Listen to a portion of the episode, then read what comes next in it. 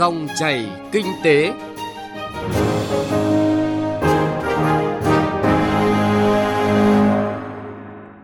Kính chào quý vị và các bạn. Mời quý vị và các bạn nghe chương trình Dòng chảy kinh tế trên kênh Thời sự VV1 của Đài Tiếng nói Việt Nam. Chương trình hôm nay có những nội dung đáng chú ý sau. Điểm mới đáng chú ý của luật các tổ chức tín dụng 2024. Đón Tết sớm trên các cung đường truyền tải điện quốc gia. Thưa quý vị và các bạn, luật các tổ chức tín dụng sửa đổi mới được Quốc hội thông qua tại kỳ họp bất thường lần thứ 5 vào ngày 18 tháng 1 vừa qua sẽ có hiệu lực thi hành từ ngày 1 tháng 7 năm 2024. Theo đánh giá của nhiều tổ chức tài chính, việc thông qua luật các tổ chức tín dụng sửa đổi sẽ giúp gia tăng mức độ an toàn của hệ thống tổ chức tín dụng với các quy định phòng ngừa rủi ro tăng cường hơn. Đặc biệt là việc kiểm soát chặt chẽ nhân sự quản lý điều hành của tổ chức tín dụng. Đặc biệt, tình trạng sở hữu chéo, chi phối tổ chức tín dụng vốn là một trong những vấn đề nổi cộm trong thời gian vừa qua. Để giảm thiểu tình trạng này, luật đã đưa ra các quy định mới giúp thiết lập rào cản tốt hơn về sở hữu chéo. Phóng viên Đài Tiếng Nói Việt Nam thông tin. Kể từ ngày 1 tháng 7 năm 2024, cổ đông cá nhân không được sở hữu quá 5% vốn điều lệ của một tổ chức tín dụng, bao gồm cả sở hữu gián tiếp. Một tổ chức không được sở hữu vượt quá 10% vốn điều lệ của một tổ chức tín dụng, bao gồm cả sở hữu gián tiếp. Đồng thời, cổ đông và người có liên quan không được sở hữu quá 15% vốn điều lệ của một tổ chức tín dụng. Cổ đông lớn của một tổ chức tín dụng và người có liên quan của một tổ chức tín dụng không được sở hữu quá 5% vốn điều lệ của một tổ chức tín dụng khác. Ngoài ra, cổ đông nắm giữ từ 1% vốn điều lệ của tổ chức tiến dụng sẽ phải công bố thông tin về bản thân, tỷ lệ sở hữu, thông tin về người có liên quan và tỷ lệ sở hữu của người có liên quan. Theo đánh giá của các chuyên gia kinh tế, các quy định này giúp tăng tính đại chúng của tổ chức tiến dụng, tăng tính minh bạch thông tin và giám sát của đại chúng, đồng thời tách bạch giữa hoạt động quản trị với hoạt động điều hành, đáp ứng rất tốt nguyên tắc quản trị minh bạch trong tổ chức kinh doanh mà các định chế tài chính quốc tế khuyến cáo. Chuyên gia kinh tế, Phó giáo sư tiến sĩ Đinh Trọng Thịnh đánh giá. Cái sở hữu chéo tồn tại nó phải được quản lý và giám sát một cách chặt chẽ nhất thì lúc đó cái hình thức sở hữu chéo ngân hàng nó không còn nữa và chúng ta mới có thể đảm bảo các cái ngân hàng hoạt động một cách công khai, bình đẳng, minh bạch và đảm bảo các cái yêu cầu chung của cộng đồng quốc tế cũng như của các cơ quan quản lý nhà nước. Điểm đáng chú ý, tổ chức tín dụng không được cấp tín dụng cho một khách hàng vượt quá 10% vốn tự có, giảm từ 15%, và một khách hàng và người có liên quan 15%, giảm từ 25%. Tuy nhiên, việc giảm này cũng sẽ diễn ra theo lộ trình. Việc giảm tỷ lệ cho vay đối với một khách hàng và người có liên quan nhằm giúp đa dạng hóa danh mục tín dụng, giảm thiểu rủi ro đạo đức từ phía khách hàng và rủi ro quá hạn cho tổ chức tín dụng. Những ngân hàng đang có tỷ lệ cho vay nhóm khách hàng liên quan vượt tỷ lệ theo quy định mới sẽ gặp áp lực cơ cấu lại khoản vay cho tệp khách hàng này. Đồng thời, dư nợ tín dụng cũng có thể bị sụt giảm do nhóm khách hàng này phải tìm nguồn vốn khác để tất toán bớt khoản vay hiện hữu nhằm giảm đáp ứng tỷ lệ theo quy định mới. Ông Phạm Văn Thịnh, Ủy viên Ủy ban Kinh tế của Quốc hội cho biết. À, thứ nhất là các cái công cụ ờ, để củng cố cái an toàn của hệ thống. À, ví dụ như là các cái uh, quy định về cái hạn mức cho vay đối với lại một khách hàng, khách hàng và các nhóm liên quan. Thế rồi các cái quy định về cái phòng ngừa rủi ro uh, trong cái việc là phòng ngừa cái thao túng sở hữu chéo cũng như là lợi ích nhóm đối với hoạt động ngân hàng bằng cái việc mở rộng các cái cổ đông và các đối tượng có liên quan. À, thế rồi thì giảm cái à, tỷ lệ cổ phần tối đa cổ đông và nhóm liên quan được nắm giữ. À, thế rồi thì cũng quy định cả cái câu chuyện là cho vay đối với một khách hàng. À, thế rồi cả cái quy định là à, cổ đông lớn à, của ngân hàng này à, và người liên quan à, khống chế cái tỷ lệ để tham gia đối với tổ chức tín dụng khác. Thì tôi cho rằng đấy là những cái điểm liên quan đến cái phòng ngừa rủi ro và củng cố an toàn. Nhằm tránh như hiện tượng của ngân hàng SCB, trên cơ sở tham khảo kinh nghiệm quốc tế, luật các tổ chức tín dụng bổ sung quy định yêu cầu các ngân hàng thương mại, chi nhánh ngân hàng nước ngoài phải xây dựng phương án khắc phục dự kiến trong các trường hợp bị can thiệp sớm. Quy định này nhằm yêu cầu các ngân hàng thương mại có sẵn các kịch bản cho trường hợp bị can thiệp, theo đó khi tổ chức tín dụng có vấn đề phát sinh thì triển khai ngay các giải pháp cần thiết, đảm bảo tính kịp thời. Bà Phạm Thị Hồng Yến, Ủy viên Thường trực Ủy ban Kinh tế Quốc hội, nhận định về can thiệp sớm, về kiểm soát đặc biệt và cho vay đặc biệt đối với tổ chức tín dụng, đây là ba nội dung quan trọng thì cũng được xây dựng dựa trên cơ sở là nâng cao cái tính tự chịu trách nhiệm của các cái tổ chức này và đảm bảo cho cái rủi ro của mỗi một tổ chức không có cái cơ hội cũng như là cái ảnh hưởng đối với cái sự an toàn và lành mạnh của tổ, của cả hệ thống. Và bổ sung cái quy định liên quan đến tổ chức tín dụng phải xây dựng phương án khắc phục dự kiến trong trường hợp nếu can thiệp sớm để đảm bảo cho tổ chức tín dụng được quyền chủ động xử lý kịp thời. Một trong những nội dung được quan tâm là quyền thu giữ tài sản đảm bảo và quyền chuyển nhượng tài sản bảo đảm để xử lý nợ xấu. Về xử lý tài sản bảo đảm, hiệu lực từ ngày 1 tháng 1 năm 2025, các tổ chức tín dụng được quyền chuyển nhượng một phần hoặc toàn bộ tài sản bảo đảm là dự án bất động sản để thu hồi nợ. Quy định này được đánh giá sẽ giúp các ngân hàng có thêm phương án xử lý các dự án lớn, với một phần nhỏ trong đó bị vướng pháp lý. Từ đó giúp dòng tiền của các doanh nghiệp bất động sản được khơi thông và giảm nợ xấu cho các ngân hàng. Đặc biệt, nhóm ngân hàng niêm yết có tỷ lệ cho vay bất động sản cao. Ông Lê Phan Hoàng Long, giám đốc điều hành AFA Group, cho rằng thì thời điểm này cái luật sửa đổi nó sẽ tạo điều kiện một cách tốt hơn, nhanh hơn để làm sao chúng ta xử lý nợ xấu và đặc biệt là xử lý tài sản đảm bảo nhất là câu chuyện về bất động sản là cái tài sản đảm bảo chiếm tỷ trọng lớn nhất.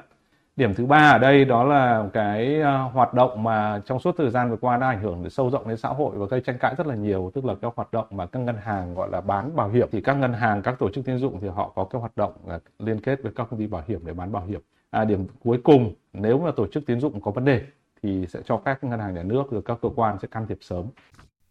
Đại diện Ngân hàng Nhà nước cho biết, các quy định sửa đổi bổ sung tại luật đảm bảo cơ sở pháp lý rõ ràng, minh bạch cho hoạt động của tổ chức tín dụng, xử lý các khó khăn vướng mắc trong hoạt động của tổ chức tín dụng thời gian qua, đồng thời tạo cơ sở để tổ chức tín dụng đổi mới hoạt động, đáp ứng yêu cầu của thực tiễn và nâng cao năng lực cạnh tranh.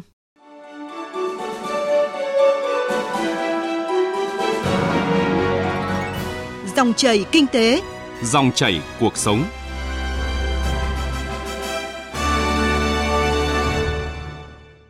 Thưa quý vị và các bạn, theo thông báo của Bộ Lao động Thương binh và Xã hội, dịp Tết Nguyên đán Giáp Thìn 2024, cán bộ công chức, viên chức và người lao động được nghỉ Tết Nguyên đán Giáp Thìn 7 ngày. Song những ngành nghề, lĩnh vực đặc thù như đảm bảo cấp điện ổn định, liên tục, 24 trên 24 giờ, phục vụ các hoạt động chính trị, kinh tế xã hội và nhân dân vui xuân đón Tết, thì người lao động vẫn phải ứng trực thường xuyên, làm việc theo ca kíp xuyên Tết, xuyên đêm. Đón Tết sớm trên các cung đường truyền tải điện là nét văn hóa đẹp được các cấp lãnh đạo, công đoàn, Tổng công ty truyền tải điện quốc gia tổ chức nhiều năm qua. Ghi nhận của phóng viên Nguyên Long, thực tế tại truyền tải điện Quảng Bình những ngày giáp Tết Giáp Thìn 2024. Ừ, quen, à, quen nội dung cứ giờ dầu thừa là mình chạy về nhà tí rồi chạy lên đây tí giống như quen rồi cứ chạy đi chạy lại giống như ở nhà nói em như 300 mét thì ờ, quá lại là bình thường chỉ có ờ, mình có việc riêng của gia đình á. Đôi khi có năm mình có việc riêng gia đình là xin nghỉ ứng trực. Ví dụ như đúng không đúng cá mình nhưng mà anh em như hôm nay ờ, trực tết cho họ về, tết là mình sẵn sàng thôi. Bởi vì nhà gần thì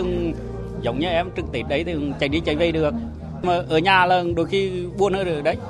Vì mình cảm giác là lên đấy là có anh em này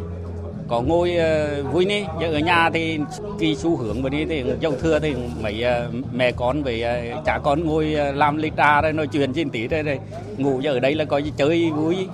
Năm nay anh có trực giao thừa cũng chưa biết. Năm nay là chưa có người nào nhờ. Đến giờ vẫn chưa có anh em ở xã chưa chưa nhờ. À. phải mời bữa rượu rồi vì vì trực tết chứ. Nếu mà nhờ là mình sẵn sàng luôn. Sẵn sàng Công nhân thợ bậc 7 Nguyễn Viết Hùng có hơn 30 năm công tác tại đội truyền tải điện Ba Đồn thuộc truyền tải điện Quảng Bình thì 28 năm trực giao thừa đón Tết tại đơn vị. Lợi thế nhà gần cơ quan cũng là may mắn để anh Hùng chia sẻ với các đồng nghiệp xa quê, vui vẻ trực Tết khi được nhờ. Cũng là trách nhiệm, niềm tự hào với nhiệm vụ giữ cho dòng điện sáng. Đội truyền tải điện Ba Đồn hiện đang quản lý vận hành 4 cung đoạn đường dây, trong đó có 3 cung đoạn đường dây 500 kV, mỗi cung đoạn 35 km. 88 cung đoạn đường dây 500 kV mạch 2, 94 vị trí đường dây 500 kV mạch 1 và 110 vị trí đường dây 500 kV mạch 3, Quảng Trạch, Dốc Sỏi và một số cung đoạn đường dây 220 kV cấp điện nội vùng. Ba Đồn Quảng Bình là điểm nút rất quan trọng trong hệ thống – giúp truyền tải điện từ miền Trung ra miền Bắc.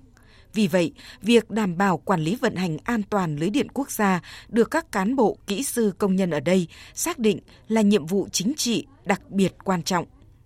Để đảm bảo truyền tải điện an toàn trong dịp Tết Nguyên đán Giáp Thìn, đơn vị đã lập các phương án chi tiết, trong đó tăng cường kiểm tra kỷ luật vận hành, bảo vệ an ninh an toàn lao động, phòng chống cháy nổ, thực hiện dọn thực bì, khai quang phòng chống cháy theo các phương án đã được duyệt từ sớm. Tổ chức kiểm tra xử lý các mối nối, tiếp xúc có nhiệt độ tăng cao bất thường. Tăng cường lực lượng tuần tra dọc tuyến các đường dây trọng điểm nằm gần quốc lộ và khu vực đông dân cư nhằm sớm phát hiện và kịp thời ngăn chặn các trường hợp vi phạm hành lang lưới điện. Đội trưởng đội truyền tải điện Ba Đồn Nguyễn Thanh Bình chia sẻ, nhiệm vụ nặng nề là thế, nhưng nhờ có sự phân công ca kíp từ sớm, nên anh em công nhân vẫn thu xếp được thời gian để đảm bảo có Tết bên gia đình. Thì thực sự ra mà nói là anh em đơn vị trực tiếp sản xuất là luôn luôn được sự quan tâm của cả cấp lãnh đạo. Cho nên mặc dù là nói là nói là phải được Tết, vận hành Tết, nhưng mà anh em vẫn được hưởng một cái Tết bên gia đình nhưng mà nhiệm vụ thì anh em vẫn hoàn thành thì truyền thống từ khi mình ờ, đi làm công nhân truyền tải từ những năm 1990 cho đến bây giờ thì trong các cái dịp lễ đặc biệt là Tết Nguyên đán là chưa bao giờ xảy ra cái sự cố mà gián đoạn vận hành cái lưới điện quốc gia hết. Đối với công tác quản lý vận hành trạm biến áp, kỹ sư Đoàn Anh Linh, trạm phó trạm biến áp 500 kV Quảng Trạch cho biết, với vai trò của trạm trung gian kết nối lưới điện 500 kV mạch 3 từ Vũng Áng, Hà Tĩnh đến dốc sỏi Quảng Bình, nên đơn vị đã tăng cường kiểm tra kỷ luật vận hành, bảo vệ an ninh an toàn lao động, giả soát và xử lý ngay các bất thường, các thiết bị để đảm bảo vận hành tin cậy. Trong cái dịp Tết này thì cái công tác vận hành anh em là cũng đề cao cái, cái trách nhiệm ừ, kiểm tra thiết bị và đảm bảo là cái Tết vận hành an toàn để giữ cái dòng điện cho nó không có sự cố.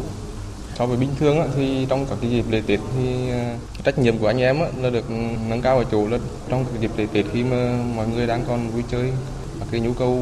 rất là lớn, thì nếu như xảy ra sự cố mà gây mất điện thì sẽ ảnh hưởng tới cái nhiệm vụ chính trị của à, lực lượng vận hành. Đơn vị đã có những cái văn bản quán triệt đến từng cá nhân, tức là phải tập trung cao độ, tăng cường cái thời gian kiểm soát, kiểm tra thiết bị nhiều hơn. 3K 4 kíp rồi 3K 5 kíp lịch trực Tết là vậy, nhưng vẫn có những công đoạn đường dây lưới điện do tính chất đặc biệt quan trọng mà có những đơn vị truyền tải điện huy động sẵn sàng ứng trực 100% quân số. Xác định thời điểm giao thừa, chia tay năm cũ, đón mừng năm mới vẫn là thời khắc thiêng liêng có ý nghĩa đối với mỗi người dân Việt Nam. Nên việc đón Tết sớm trên các cung đường truyền tải điện được thực hiện nhiều năm nay, trở thành nét văn hóa của doanh nghiệp cũng thông qua việc thăm hỏi động viên là kiểm tra, nhắc nhớ tầm quan trọng của công tác đầu tư, quản lý, vận hành an toàn hệ thống lưới điện xương sống của quốc gia. Chủ tịch Công đoàn Tổng Công ty Truyền tải Điện Quốc gia Trịnh Tuấn Sơn cho biết. Mỗi dịp à, Tết đến xuân về thì à, đối với lãnh đạo Tổng ty Truyền tải điện quốc gia thì luôn luôn xác định rằng là à, đảm bảo các cái điều kiện tốt nhất có thể cho cán bộ nhân viên trong toàn tổng ty nói chung và đặc biệt là cái lực lượng quản lý vận hành trực tiếp trên các cái hệ thống ờ, truyền tải điện là một trong những nhiệm vụ hết sức là cấp bách. Thì đặc biệt là năm nay thì ờ, sẽ có hai cái nhiệm vụ rất trọng tâm. Cái thứ nhất là phải đảm bảo an toàn tuyệt đối cho cái hệ thống, cái lưới truyền tải điện hiện hữu, mà đặc biệt là cái giao diện Bắc Trung để tiến tới đảm bảo an toàn tuyệt đối cho cái tuyến đường dây 500 kV cấp điện cho miền Bắc năm 2024 cũng như là phấn đấu để đảm bảo cái đường dây 500 kV từ Quảng Trạch đến phố nối đảm bảo đúng cái tiến độ như Thủ tướng giao đang là một trong những nhiệm vụ hết sức là quan trọng đối với tổng ty chúng tôi. Thì cũng như cái truyền thống của tổng ty ấy, thì à, hàng năm cứ mỗi dịp Tết đến xuân về thì lãnh đạo tổng ty thì luôn luôn chú trọng và quan tâm đến cái đời sống vật chất và tinh thần cho cán bộ nhân viên thì à, cũng đã thành cái truyền thống rồi thì lãnh đạo tổng ty đều tổ chức đón Tết sớm cho cán bộ nhân viên để đảm bảo cho tất cả cán bộ nhân viên ai cũng được đón cái Tết cổ truyền cho dân tộc. dặm xa băng qua núi đồi kè xuôi đất mẹ Việt Nam in dấu chân chúng tôi in dấu chân chúng tôi sáng lên màu áo truyền tay điện Việt Nam đường dây vẫn khắp